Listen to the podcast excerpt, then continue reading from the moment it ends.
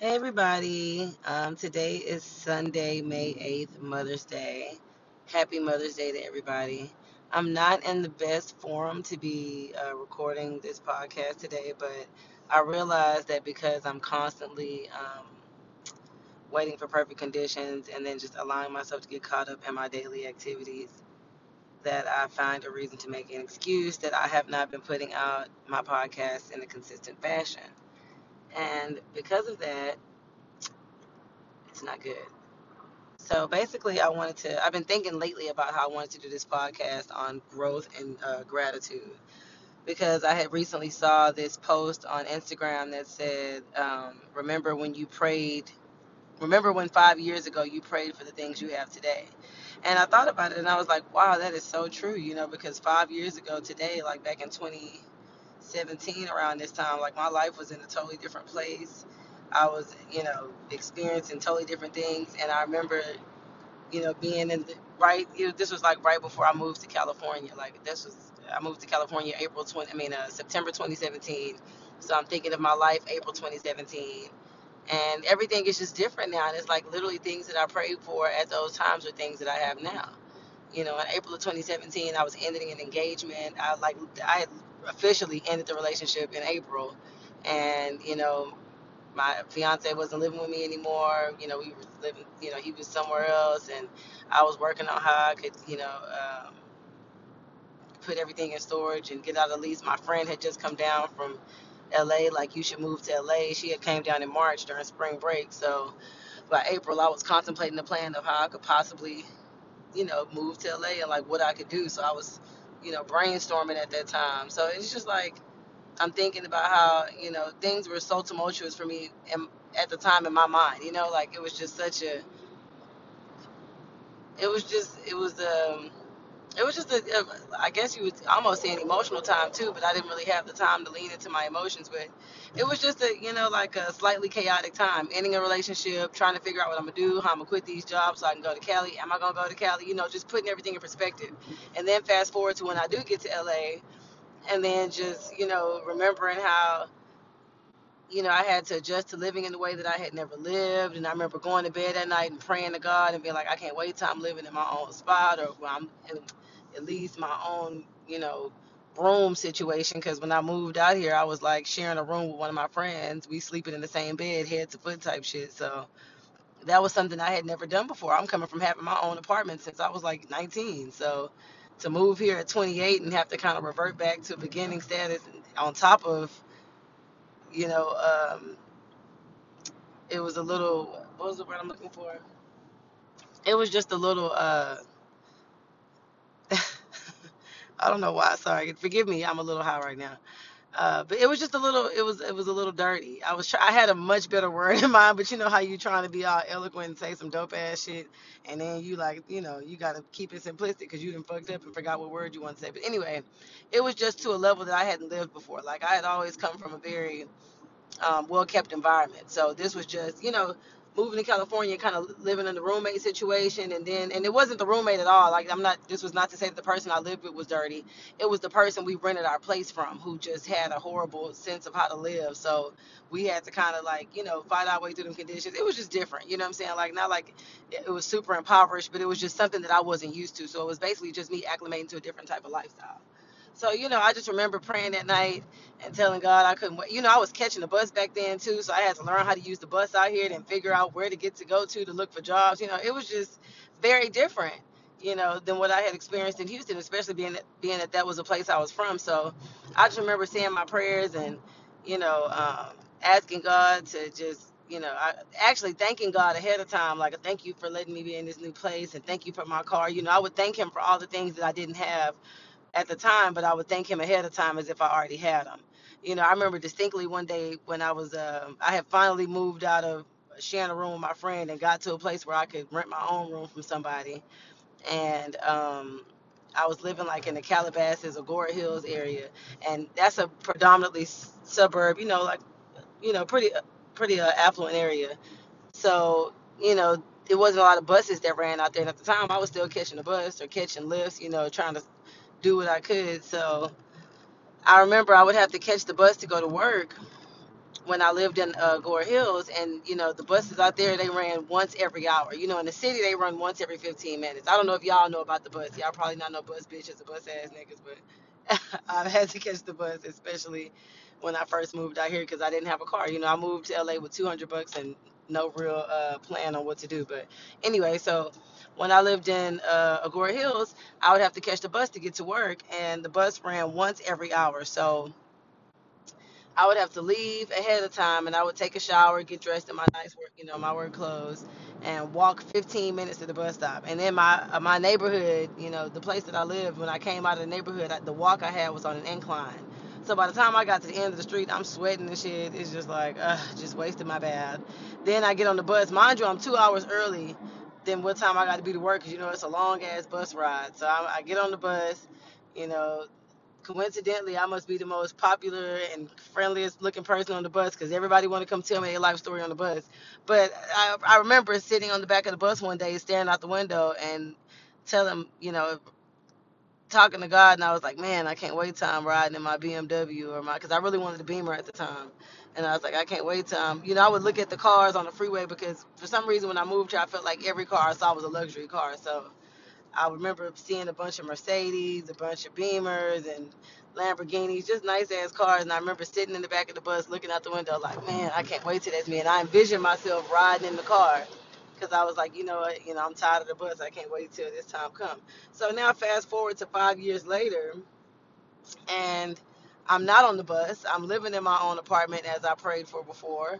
I'm riding in a Mercedes, not necessarily a BMW, but a Mercedes is just as great, if not better. And I'm kind of glad I got that instead. But I'm saying that to say, you know, these are things that I prayed about before. And fast forward here, I am years, years later with everything I asked God for. So that's just the the process I had on doing the podcast on growth and gratitude. I've grown so much in the five to six years that I've been living here in LA. I'm extremely grateful. I've always kept an attitude of gratitude since being here, and I, I'm just I'm just happy, you know. And I was I remember um, thinking the other uh, a couple of weeks back, or maybe sometime last month, I caught a flight to Houston, and I remember thinking, you know, you get on this flight with no fear, no, no, you know, not, you know, I really don't. There's always a certain level of fear when you flying, just because I don't know, maybe for me, but I really don't question what what's happening. Like I put my my bags on the little check thing and do what I got to do. I go through TSA, I get on the flight, I got my coffee, my cookies, whatever, and I'm leaning back and I'm expecting to get to this flight. I'm expecting to get to my destination safely from wherever I'm coming from to wherever I'm going. And I remember thinking to myself on my last flight, you know, if you can get on and off of these flights with so much confidence and you know you expect these pilots to get you to where you need to be, you know that they're going to get you there, why can't you trust God in the same manner? And it's crazy because I ended up, you know, after having this thought, saw something similar to that to somebody else saying it. And I was like, dang, I was just thinking that. But, you know, when I found myself thinking that there are times when I question God or times when I'm like unsure and I think I got to do like extra work on top of already praying and having faith. I'm like, I got to go do this because God got to see me working. It's like, no, at the end of the day, God has already proven and shown shown to you that He's to give you what you ask for. I've never asked for something and didn't receive it.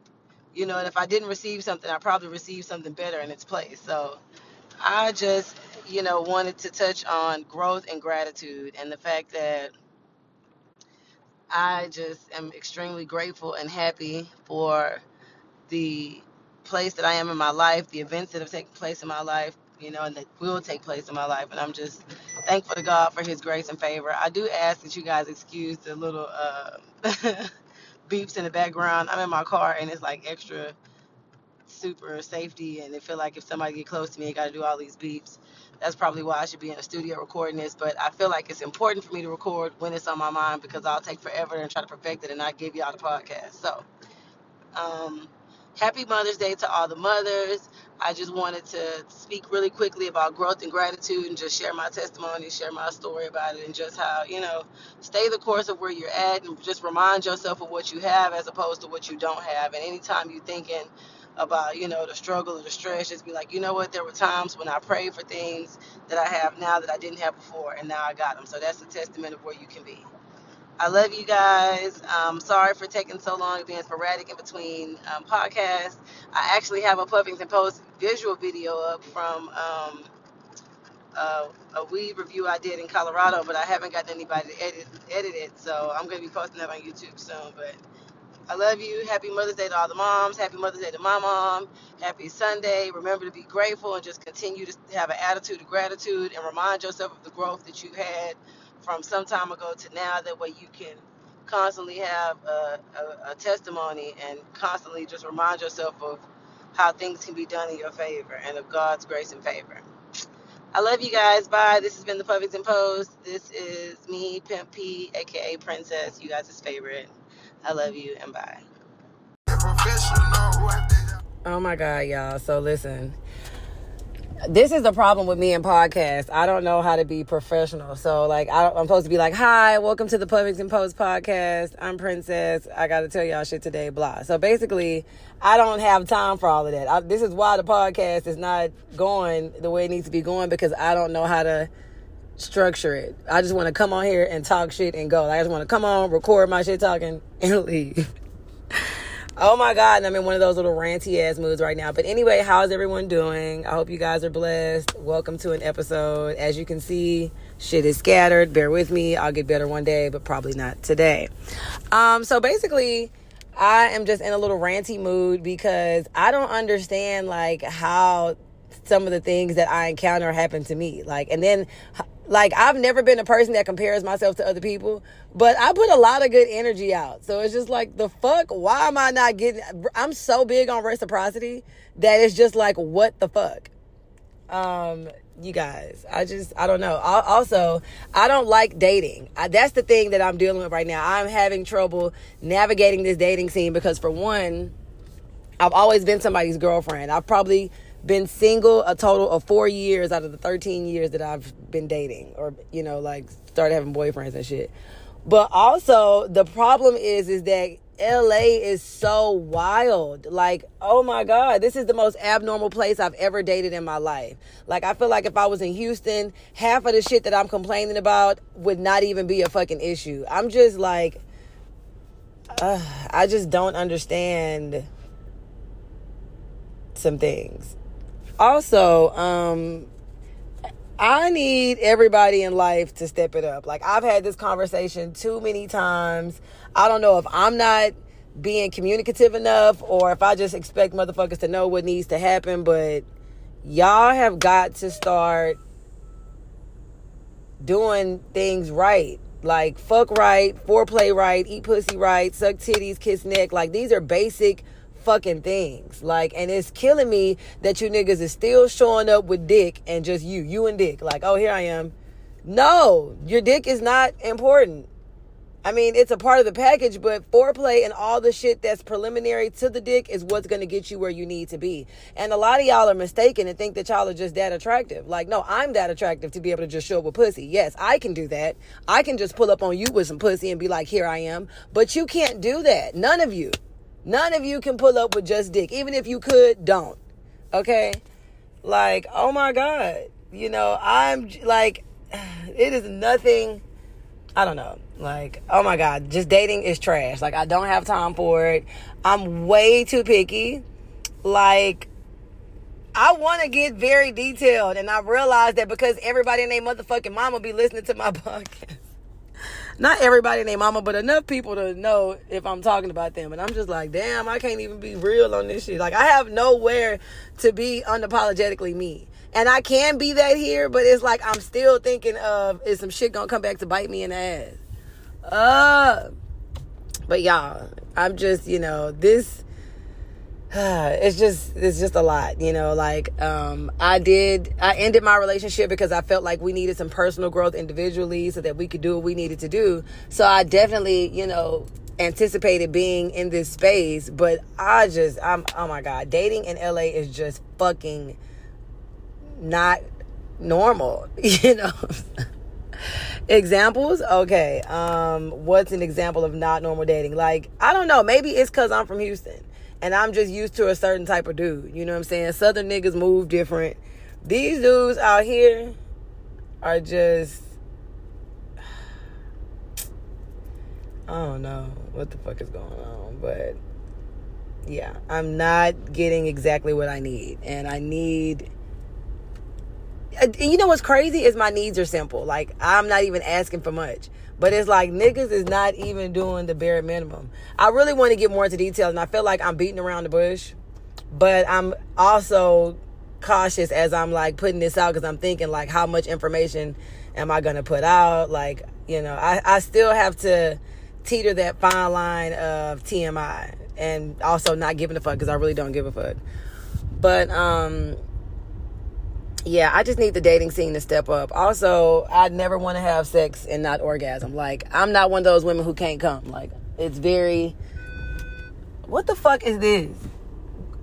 Oh, you know what? I'm sorry. I'm in this new fucking car, and Mercedes got the audacity to put over fucking cautious Anyway, that's neither here nor there. Yeah, back to what I was saying. Yeah, I don't believe in having sex without orgasm. Like for me to have sex with you and not come is the biggest waste of me and my pussy's time. I don't care how good the dick was or what shit you did. There needs to be a finishing sequence for me, and that just, I mean, it just fucking it grinds my gears to have an experience where I'm not left in a satisfactory mode because I've never get I'm never giving you pussy for you.